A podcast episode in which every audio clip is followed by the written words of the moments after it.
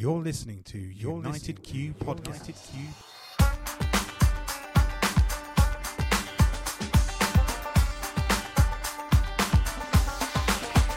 We're brought to you by ProQ, Barbecue Gourmet, Kamado Joe, and Smokewood Shack, our awesome sponsors. ProQ provide quality smoking products with top-notch service and free advice for beginners to pitmasters. And you can find them on Facebook, Twitter, and Instagram under ProQ Smokers. Barbecue Gourmet, supplying the UK and Europe with top championship winning rubs, sauces, marinades, and accessories from the US and around the world. You can find them on Twitter and online under Barbecue Gourmet. Kamado Joe is renowned for build quality and innovation. From smoking, roasting, or searing, get that great barbecue taste and keep the moisture locked in. Check out kamadojoe.co.uk plus Facebook and Twitter. I'm Dan and I'm here with my co-host Ben. Hello. And on today's show we have Noel from Firefly Barbecue. Hello, guys. How you doing? Uh, uh fine. Busy, but fine. Just recovering. Ah, good to be busy. Good to be busy. Yeah, it is. Yeah, yeah. Would you like to give us a, a bit of a background on, on Firefly Barbecue and, and yourselves and, and where it all began? Oh, right. Uh, well, where it all began uh, is well, about six years ago, uh, generally. Uh, but both me and Sharon are both quite keen cooks. Yeah. Uh, doing every, everything in the kitchen and things like that, usually having uh, small parties and things like that most weekends, friends, family round, and things like that. Cool. We've got cookbooks from just about every chef you can possibly imagine, from Sounds Dealey up to the Roux Brothers and things like that. It's, fil- it's a familiar story. Yeah. Uh, well, I think barbecue uh, back back then when we started it was pretty much the standard stuff. We had a little Weber kettle, uh, and it was sort of like the sausages, burgers, chicken, and things like that. You know, the standard yeah. sort of stuff. Uh, and it's uh, the sauces that you get from the supermarket. You know, where you pour them on, they all look nice and thick, and then as soon as they come out of the oven or the barbecue, everything's like in a burnt pile at the side of it, where it's all melted and slid off. Hmm. Uh, and then I think I think that was pretty much at what we were doing at the time, uh, as far as barbecue goes. And then it's like like one night, it's like just flicking through the uh, food channels on Sky and things like that. And we just saw this guy with a beard that had looked like he had the entire collection of Weber surrounding him. so he had all the Weber kettles. He had the WSMs. Even had the turkey kettle there, which is like a huge thing, and all the gas grills and barbecues from other people. And it's sort of like sat there watching. He's in the grounds of this huge country club in America, and he starts rattling on about barbecue, low and slow, doing some ribs and things like that. Uh, and I think that was where it really started us off. Uh, so I can I can blame Steve Raichlen for everything. Yeah, I've watched uh, a lot Ah. of his shows. I like the like Barbecue University and stuff like that. It was That was fun. it. Barbecue University is one of the old ones when he was into like uh, the grounds of this big country, ha- well, country club or something like that. Yeah. And he was just going on all the various different barbecues and Yeah. different ways of doing it. We were speaking to Ray Uh, Lampe, Dr. Barbecue, recently, and he was saying that really that Steve was the first person to really be doing the cookbooks and everything, and that sort of led the way for the rest of them to move into the more commercial side of barbecue in the US. Like it was, it was always bubbling away, and he said it was starting to bubble away, but Steve was the real first person that started going down that route of commercializing it, and that sort of led the way and, and sort of laid the path for other people to move into it, which is cool. Yeah, it's like the what the TV chefs have done over here. I think he did barbecue over there. Yeah, and it's like with the cookbooks and the TV show and just showing people what they can do because you know we always associate uh, barbecue with America and things like that, but even over there it's all like proper barbecue, like you know Bob Gibson's and all things like. It's, it's still quite niche in the competitions and things like that. And in this like back in when you get into like the more populated areas, it was still not really heard of. Or you had the big chains doing it and things like that Hmm. it w- wasn't really all that artisan stuff that it is now. So how, so how did you go about coming up with your sauces and stuff? Well, is it the sauces it- first, or is it rubs, well, or is it- it a bit both? It was sauces first, right? Strangely enough, it's because we watched him and he to like uh, he did like some very simple sauces, and that's where we first got the idea of like you know just making a sauce just for what we were doing and trying ribs and cooking ribs at home, and just making ingredients from there. And I think it's also the time we had uh, was it Jamie Oliver was doing similar things, and he was making sauces and things like. that. And that's where we sort of like started off on that just making the Hmm. making the sauces for the chicken and the ribs and things like that.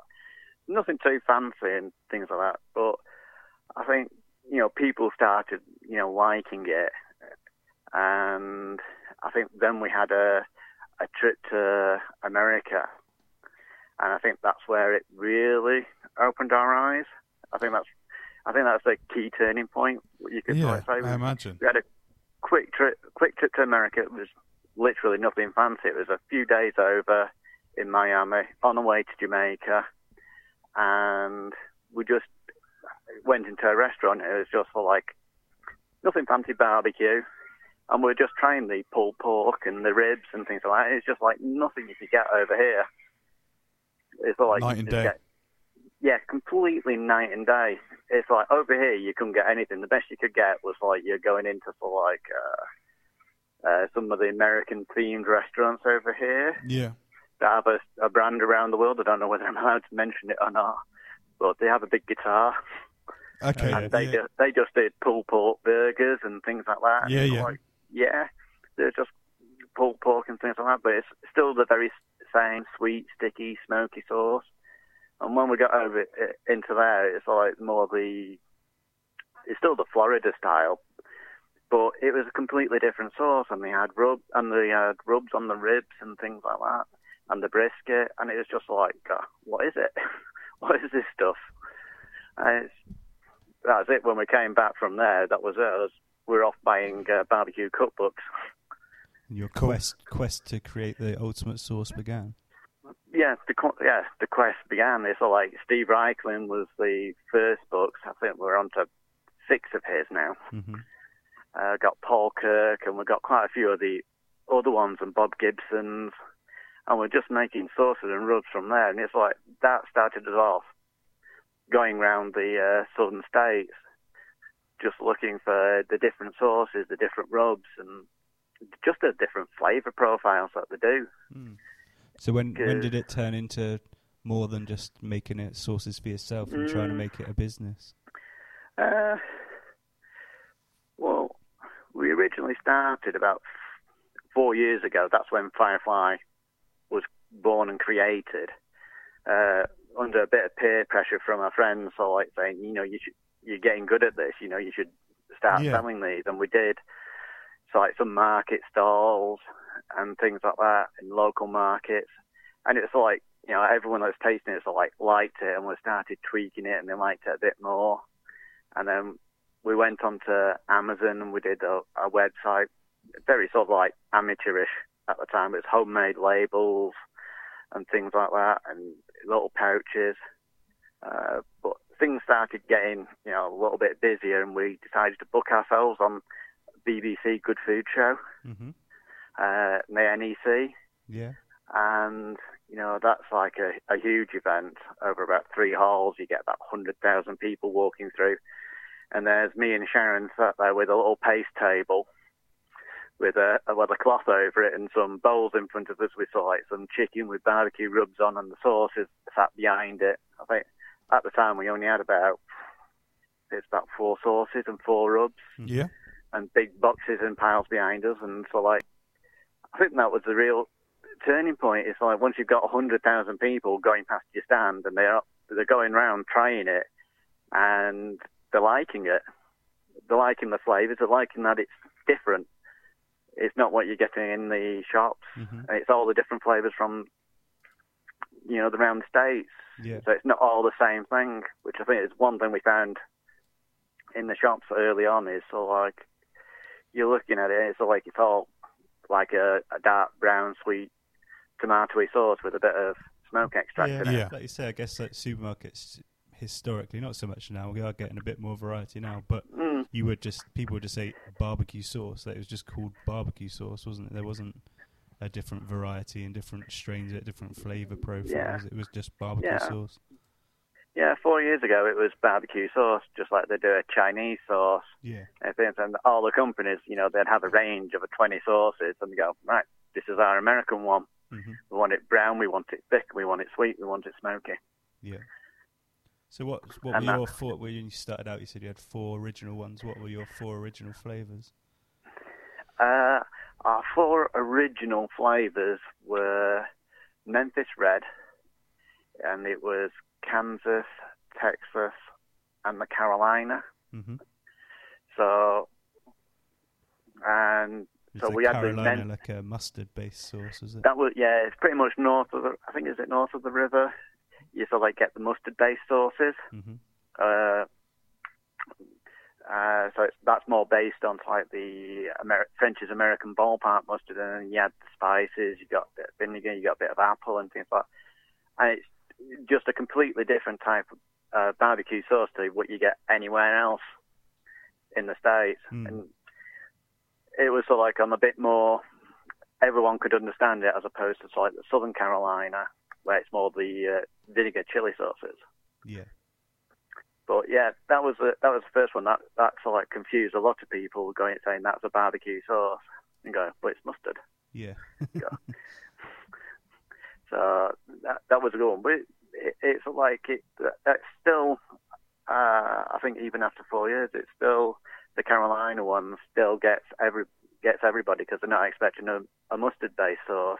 Yeah. No, and I use it. I use it a lot. Like I'm, I'm really into the mustard-based barbecue sauce. I almost there's not many meals I don't put it on. To be honest, I just love it.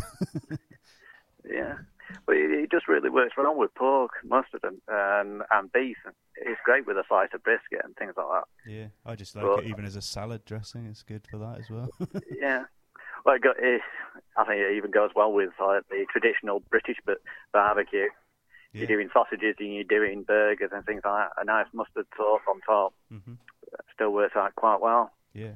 So what? When Uh, you've got like you've got Memphis, you've got Kansas. Like what? What are the key Texas. differences between these flavor profiles? Well, I, I think that's where we get. I think on that is in some areas. I think it's very like regional. It, so we had to really look for something that was iconic and different in each of the states. because uh, some when you get close to the borders, they can sort of like merge and become very, very similar. I think it's a discussion I've had with many Texans who get very passionate about their barbecues and the barbecue sauces. Uh, it's what part of Texas they're from and what they associate with. Yeah. So I, with our Texas one, we went pretty much farther south hmm away from Kansas, so we could go for a completely different flavor profile. So it's turned out more Tex-Mex, more Mexican themed. hmm So we used the uh, some quite bigger than Mexican chilies that aren't you know massively hot, but they still have quite a nice flavor profile to them. So it's like the you know the ancho, uh, the pasilla, and the guajillo chilies. Nice. So you get a nice smokiness and you get a little bit of, you get the flavour from it, a bit of raisiny, and the smokiness from it. Uh, but again, it's a much more, it's still tomato based, but a bit more savoury than what you would get from, say, Memphis. Yeah, and have you, Uh, have you you said before you were when you were developing the Texas one that is like that's not our- that's not our Texas. When you've spoken to Texas or Texans, oh, when, I, when Have I've had yeah. Texans, yeah, have you, I have had you one. tried? Have you got any Texans to test out your sauce? And I have. Oh yeah, yeah. Yeah. Uh, every it, it is the uh, the scariest thing that you ever get when you stood there with a stall doing American barbecue and an American walks up, and that is the that is the most terrifying thing. Is you just you just stand there and go, oh, I hope I hope I pass. I hope I pass. and so far, so far we have. But yeah, like, like at the BBC Hampton Court shows, uh, because it's like a tourist destination Yeah.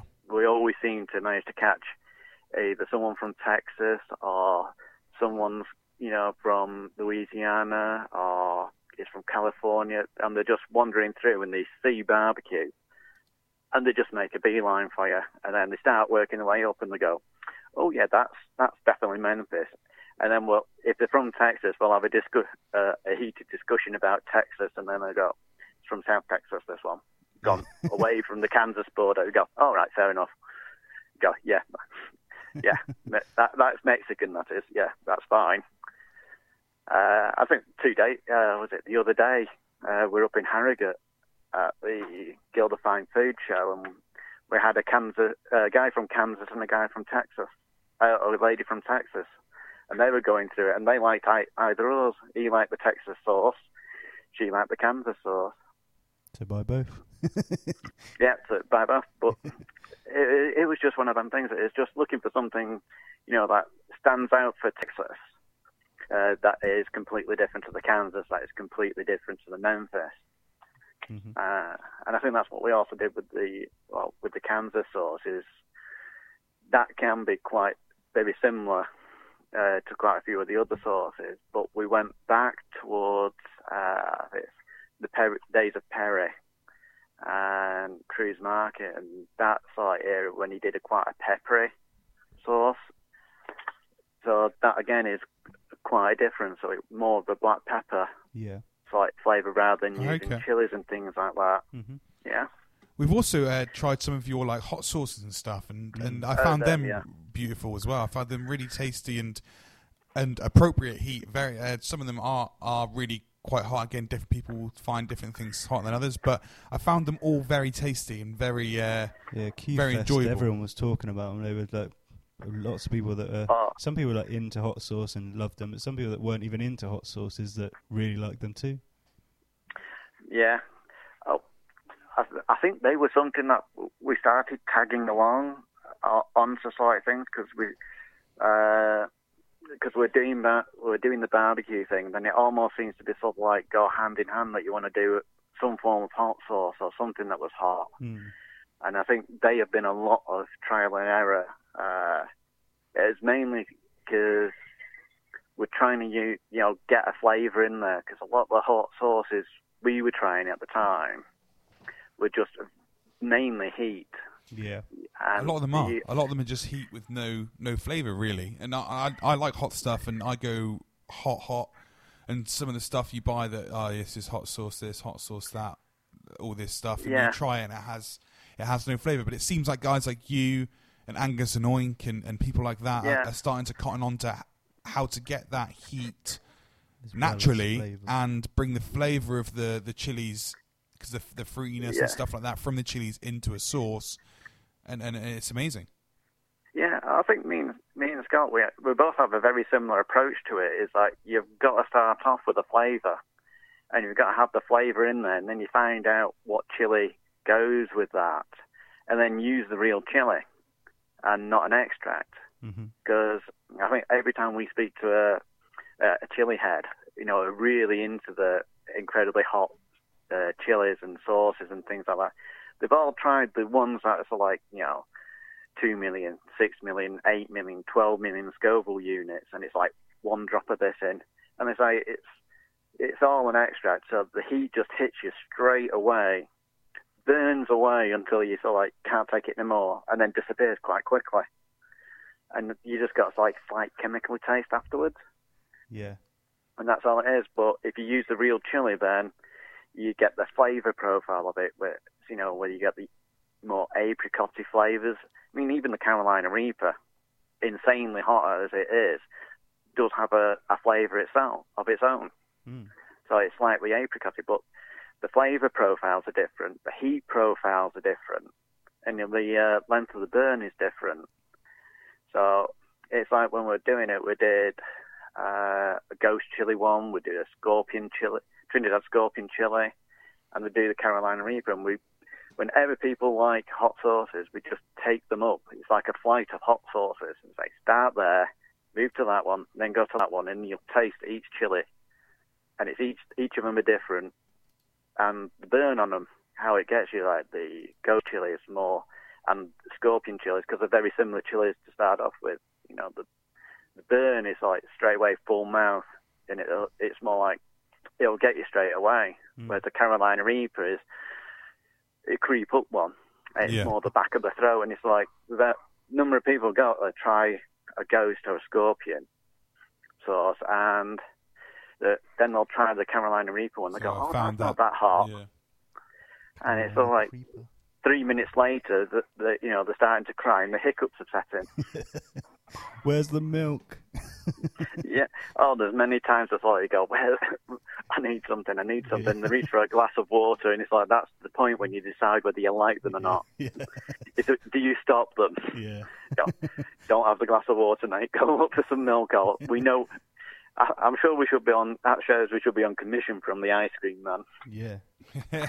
we always point people at the gelato stand and go, go there, go there. and go running over and then come back. Go, that's great. Yeah. You need a barbecue sauce that you can do, like, give them to neutralize it again. Well, uh, I think the closest one we actually got for neutralising it is the Amarillo, Yeah. the Peruvian ones. Mm. So, because it's mayonnaise based, hmm it does take the edge off.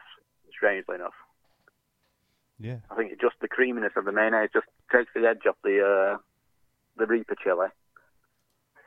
Yeah. So I think we're really, working I on that, li- yeah. I really like those, like, the Peruvian sort of chili sauces, the mayonnaise based ones. They go really well, and you can use them in all sorts of different dishes when you're cooking with them, can't you? Great in a burger. Mm. Yeah, uh, I, I remember when we took the two jars down to QFest, Mm. and they they quickly got snaffled by Marcus, and I think that was it the big green egg guys. They snaffled some as well. As they started eating it with all the steaks and things like that. It- Garlic chili mayonnaise, where Yeah, you can't go wrong. Yeah, that and steak. And then you also got obviously a big range of rubs as well. And I noticed a lot of the names of the rubs you've got like Memphis, Kansas. Li- are these like? Do you pair them up? Is it do you pair this rub with this sauce, or are they not like that? Uh, uh, you can do. It, it's one of them. When we did the uh, the rubs, it was it was again trying to get the sites, the more the profiles for each of the states. But I think the way it's ev- evolved is that some people like certain rubs and they don't like this. They don't like this the sauce, or they like it with a different sauce, or they just want to make it their own. I mean, the Kansas sauce and the Texas, well, the Can, oh god, there we go. The Kansas rub and the Texas rub. They they've been to like our two best sellers since almost day one. The ones that we've just never tweaked Yeah. or done anything to them. And they're both more, much more on the savoury side, hmm but the Kansas is much more smoky. If you know what I mean. Yeah. Yeah. Got much more of your smoked salt, a bit of smoked paprika in there, and celery seed Yeah. which is one of our surprise ingredients that we got from America, is that they really do like the celery seed, and it just adds a nice little uh, bite of freshness at the end.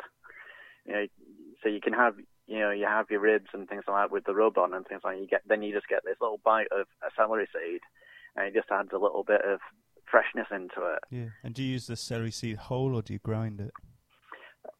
In that one, we use it whole. hmm and we've always used it whole just so you can get that little nugget of seed. I think when you grind it up, you do get it in there, but it can get lost hmm in almost everything else. Whereas if you have the seed, you just get little that little bite. And uh, I think like with the Texas, people do like to see that you're actually using real ingredients.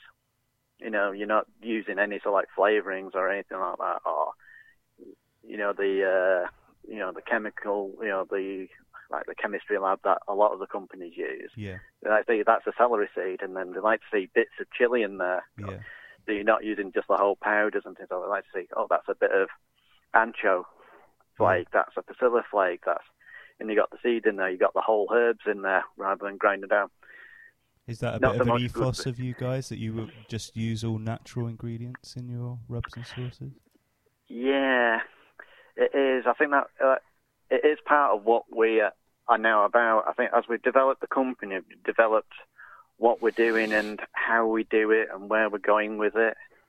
I think one of the things is we just like to use a clean.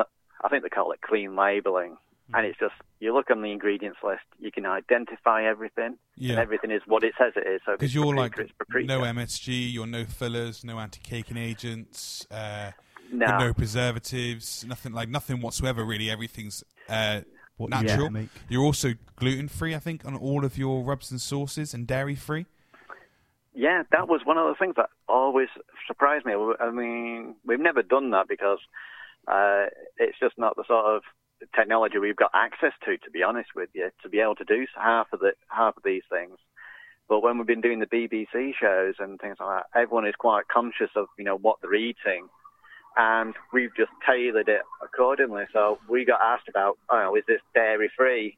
And I'm going, what? Why? Why would it be not dairy free?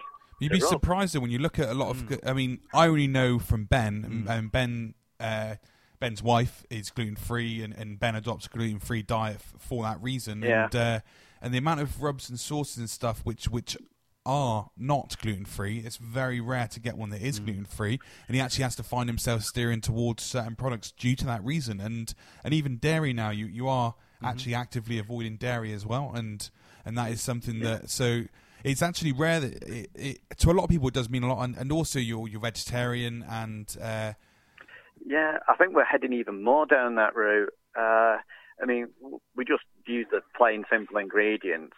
Uh, and I think on towards the allergy side, we're trying to go even more allergy side. You know, like we're not using dairy in everything. You know, if we are using it, it's in things like the buffalo wing sauce, which has real butter in it, rather Yeah. than you know the butter flavoring and rapeseed oil. but you can taste that as well. It's little things like that that really make a difference. So you can really taste the real butter in that. hmm Yeah, it, it's all like when we made that batch of sauce, it was like about two kilos of butter went into it Definitely. Yeah, But I think, like, you in, said, in, if in you a big can, pan, obviously. yeah, yeah, if you can produce your sauces and your rubs and your flavors not using those allergens and it doesn't impact on the flavor, then I don't I don't Yeah. see any reason why you wouldn't do that because all you're going to do is access a bigger market. There's more people that are going to get to enjoy your products. So uh, I don't see Yeah. any point in putting them in where it's We don't- unnecessary.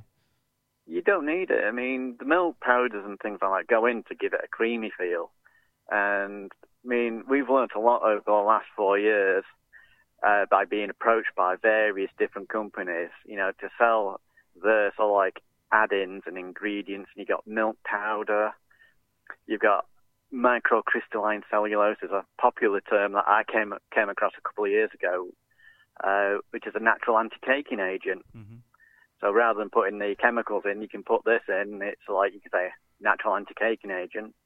But again, it's, a, something highly processed, and it's basically a ground-up plant. Yeah. And they use it to make placebo tablets and bulk. They use it as a bulk of, uh, I think it's uh, whey powders for weightlifters and things like Yeah. that. Yeah.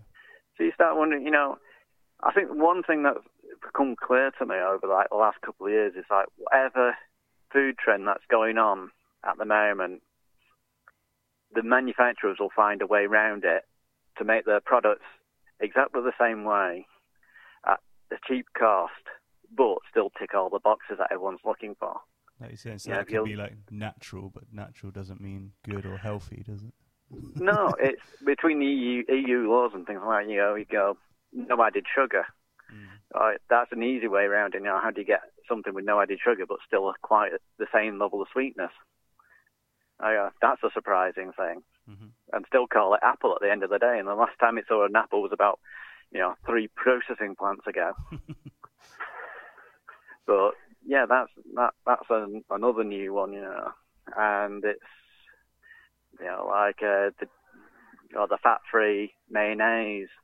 You know, how do you make a fat-free mayonnaise when it's 90% oil normally? Yeah. if you ever tried making your own mayonnaise, it's like 90% fat, yeah.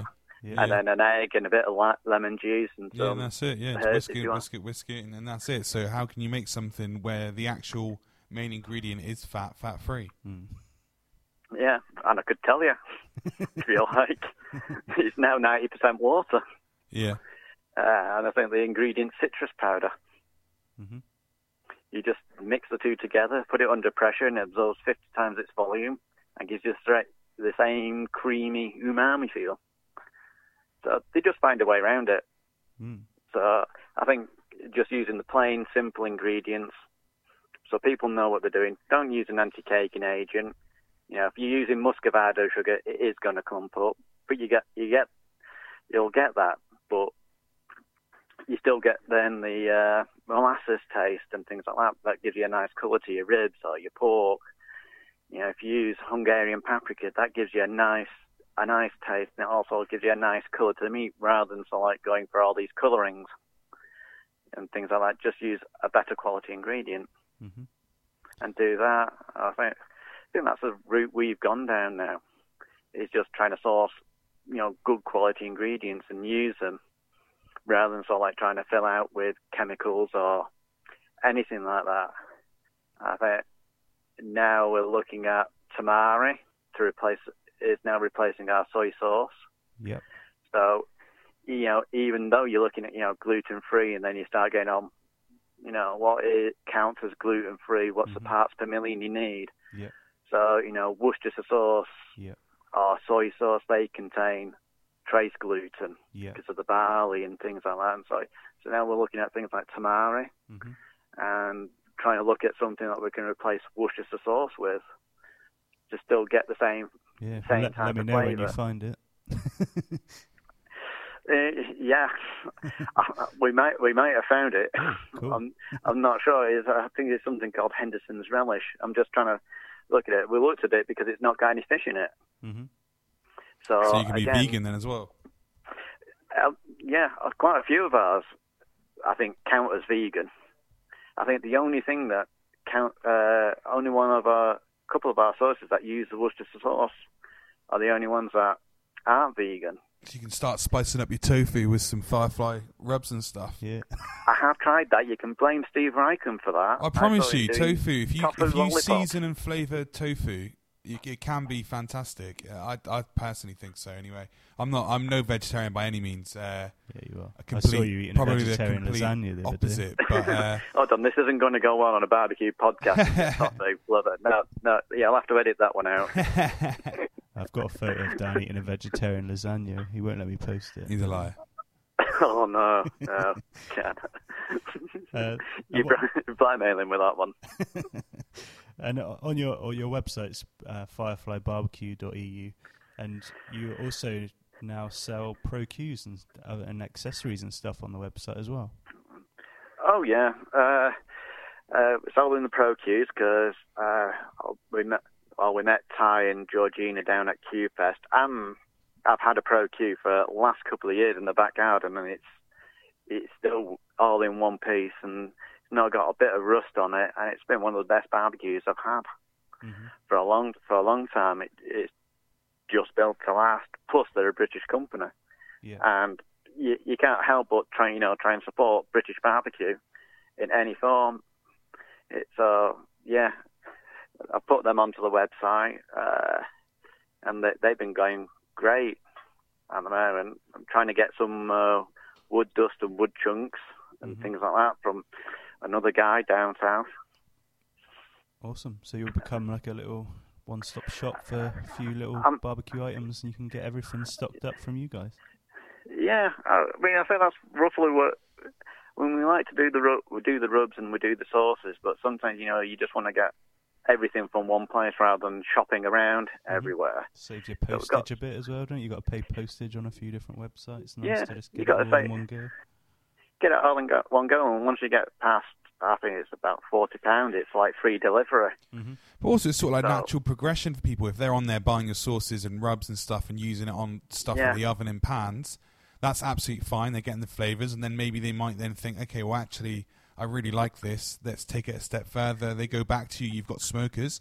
They can get one of those and start Yeah. learning how to smoke things using your rubs and sauces and stuff. And it's like a natural progression thing as well for people because like not everyone's going to go, oh, I want some nice barbecue rub on a steak, but I'm- not going to smoke it. I'm not going to sear it on the barbecue. They just want to cook it in a pan, which is still absolutely fine. Nothing wrong with that at all.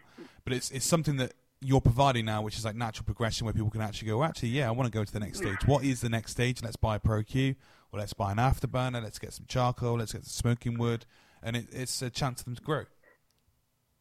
It is. That's exactly the same thing. Not everyone's comfortable doing a barbecue, especially in this country. It's more of uh, barbecue is still new to us, and we're still one of the few countries. I, I think it sticks in my mind when uh, Steve Raichlen said there are about four or five countries in the entire world that does not have a barbecue country, uh, culture and never has had, and the UK is one of them.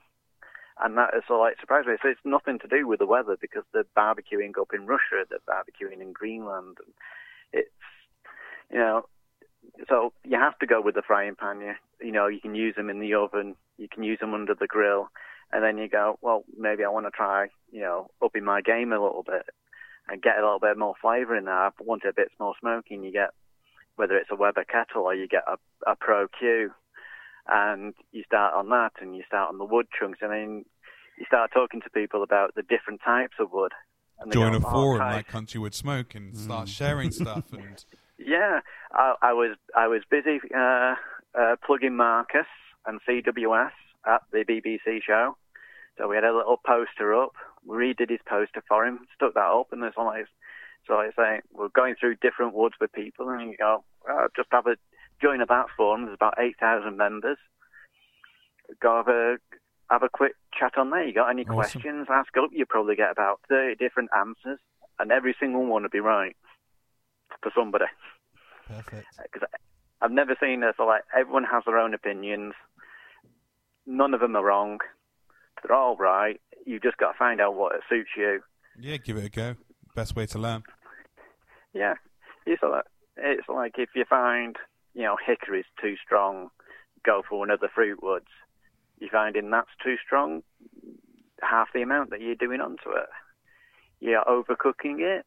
Maybe you want to look at ask about how you do your vents. Do you open the top ones? Do you open the bottom ones? Should you get a thermometer? Should you get a barbecue guru? Yeah, that's exactly. Exactly, and that's what you need—a community that can help with that.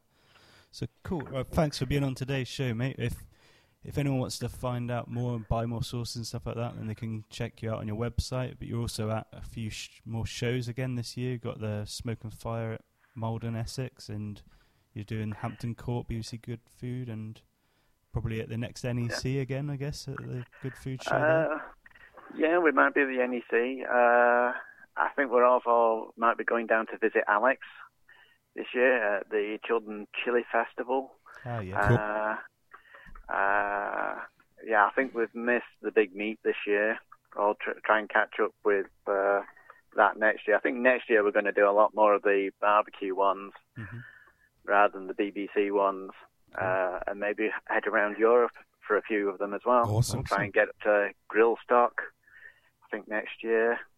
awesome. Sounds uh, good. You've got lots of stuff on the horizon, and we'll see your products getting out there more and more, hopefully. Yeah, hopefully this year is. Uh, I think I think it's this year that we've decided that we're going to try and do this as a full-on business. hmm Amazing. Cool. Best of luck to you, bro. Everyone get on and check out Firefly Barbecue, guys. Order the sauces and rubs and, and check out the barbecues and other accessories and stuff that's on, on there now, which there's there's a lot. And uh, and yeah, thank you very much for coming on, Noel. It's been great chatting to you. Okay, that's been great. And hopefully see you soon. Thank you. Yeah, uh, hopefully, yeah, we should we should meet up again soon. Definitely, bro. Cheers. Cheers, bro. Okay. Bye. Bye. You're listening to United Q Podcast.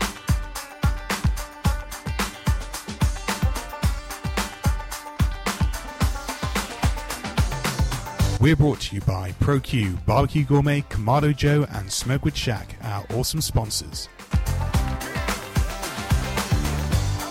ProQ provide quality smoking products with top-notch service and free advice for beginners to pitmasters. And you can find them on Facebook, Twitter, and Instagram under ProQ Smokers. Barbecue Gourmet, supplying the UK and Europe with top championship winning rubs, sauces, marinades, and accessories from the US and around the world. You can find them on Twitter and online under Barbecue Gourmet. Kamado Joe is renowned for build quality and innovation. From smoking, roasting, or searing, get that great barbecue taste and keep the moisture locked in. Check out kamadojoe.co.uk plus Facebook and Twitter. Smokewood Shack delivers quality smoking wood every time. They provide the smoky goodness, you provide the talent. Whether it's smoking wood chunks, dust, chips, or planks, you can find them at smokewoodshack.com. And you can find them on Twitter at Smokewood Shack.